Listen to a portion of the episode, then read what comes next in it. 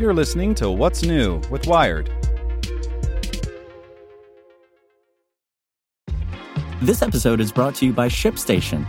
You know, some things take a lot of work, like sending little robots to far off distant planets. And just as that's challenging, so too is running a successful e commerce business, especially when there's so much to do. So I want to introduce you all to ShipStation. Now, I love using ShipStation because of its easy to use dashboard, which makes managing orders and printing labels a breeze and super smooth. Oh, and the customer service is just out of this world. It's exactly what you need to help grow your business. Sign up for your free 60-day trial at shipstation.com slash technews. That's shipstation.com slash technews. This podcast is supported by Tools and Weapons, the podcast hosted by Microsoft Vice Chair and President Brad Smith. Each episode features insight you won't find anywhere else from the center of the conversation surrounding emerging technologies like AI. Right now on the podcast, you can hear a special episode where Brad Smith lays out Microsoft's vision for a vibrant marketplace driving the new AI economy. To hear more, follow or subscribe to Tools and Weapons with Brad Smith wherever you get your podcasts. Welcome to the spoken edition of Wired. Today's edition is powered by TD Ameritrade. When it comes to investing, each of us does it in our own unique way. From TD Ameritrade's award winning technology to personalized guidance, they have everything you need to invest on your terms. Visit tdameritrade.com slash YTDA to get started. These magical sunglasses block all the screens around you by Arielle Pardes. Early last year, Scott Blew was standing in line at a food truck in Los Angeles when he caught the glare of Fox News on a television out of the corner of his eye. This is ridiculous, he thought. He couldn't even escape the deluge of the news or the ubiquity of screens on a jaunt outdoors to get lunch. You could consciously choose to put your phone away, to step away from your laptop, but then some other screen would pop up elsewhere, whether you liked it or not. Blew, an entrepreneur and engineer, recalled an article he'd recently read in Wired about a new kind of film that blocked the light emitted from screens, plastered it on the glass walls of fishbowl conference rooms, and other people could see in, but they couldn't see what was on someone's laptop. Blew wondered if the same technology might work on a pair of glasses to block the screens that seemed to be everywhere. He contacted Steelcase, the company that made the Casper screen blocking film, and ordered a sample. Then he popped out the lenses in a pair of cheap sunglasses and replaced them with the film.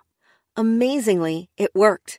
Blew could look through the lenses and see everything except for screens, which turned black. Blew brought the prototype to his friend Ivan Cash, an artist, who thought the glasses were brilliant. Now, Cash and a small team are turning that concept into a real product. Their IRL glasses, which launched on Kickstarter this week, block the wavelengths of light that comes from LED and LCD screens. Put them on, and the TV in the sports bar seems to switch off. Billboards blinking ahead seem to go blank. Within three days of launch, the project had surpassed its funding goal of $25,000. Like all Kickstarters, this one comes with the usual caveats. I'm addicted to tech as well, says Cash.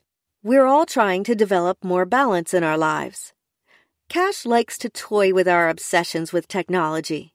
In the past, he's pioneered projects to turn emails into handwritten letters, to get people to draw portraits of a stranger's Facebook profile photo, and to explore the stories behind the last photo on strangers' phones. To him, the IRL glasses seemed like the perfect statement for a screen obsessed era. It's a concept piece, he says.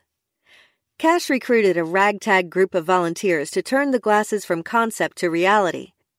Originally, they prototyped the glasses using the Casper film stuck onto regular lenses, but they later realized that any polarized lens rotated 90 degrees and flattened could produce the same screen blocking effect. Right now, their lenses can block light emitted from LCD and LED screens, but not OLED screens. That means they tune out most televisions and some computers, but not the newer crop of smartphones like the OLED packing iPhones. As for the design, Cash says they modeled the glasses after the 1988 film They Live, in which a magic pair of sunglasses exposes the subliminal messaging in advertisements. When viewed through the special lenses, Billboards revealed messages like obey, consume, conform, placed there by aliens to surreptitiously control humanity. It struck Cash as the perfect metaphor. Just replace the alien overlords in the film with the mind hijacking companies of Silicon Valley.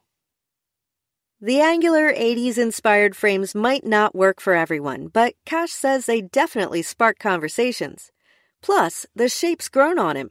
It's not a style I'd necessarily buy for myself, but now that I've been wearing them, I feel like this kind of works in a weird, futuristic, retro way, he says. After wearing them around for the past few months, Cash and Blew have found that strangers stop to ask about them or laugh when they recognize the design reference to They Live. Not everyone agrees with the premise. Cash says he's received more than a few emails pointing out that actually people can turn off the TV without wearing a pair of special sunglasses. Cash says he likes that feedback as much as anything else.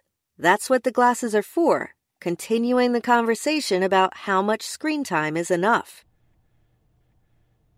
Want to learn how you can make smarter decisions with your money? Well, I've got the podcast for you. I'm Sean Pyles, and I host NerdWallet's Smart Money Podcast. Our show features our team of nerds, personal finance experts in credit cards, banking, investing, and more.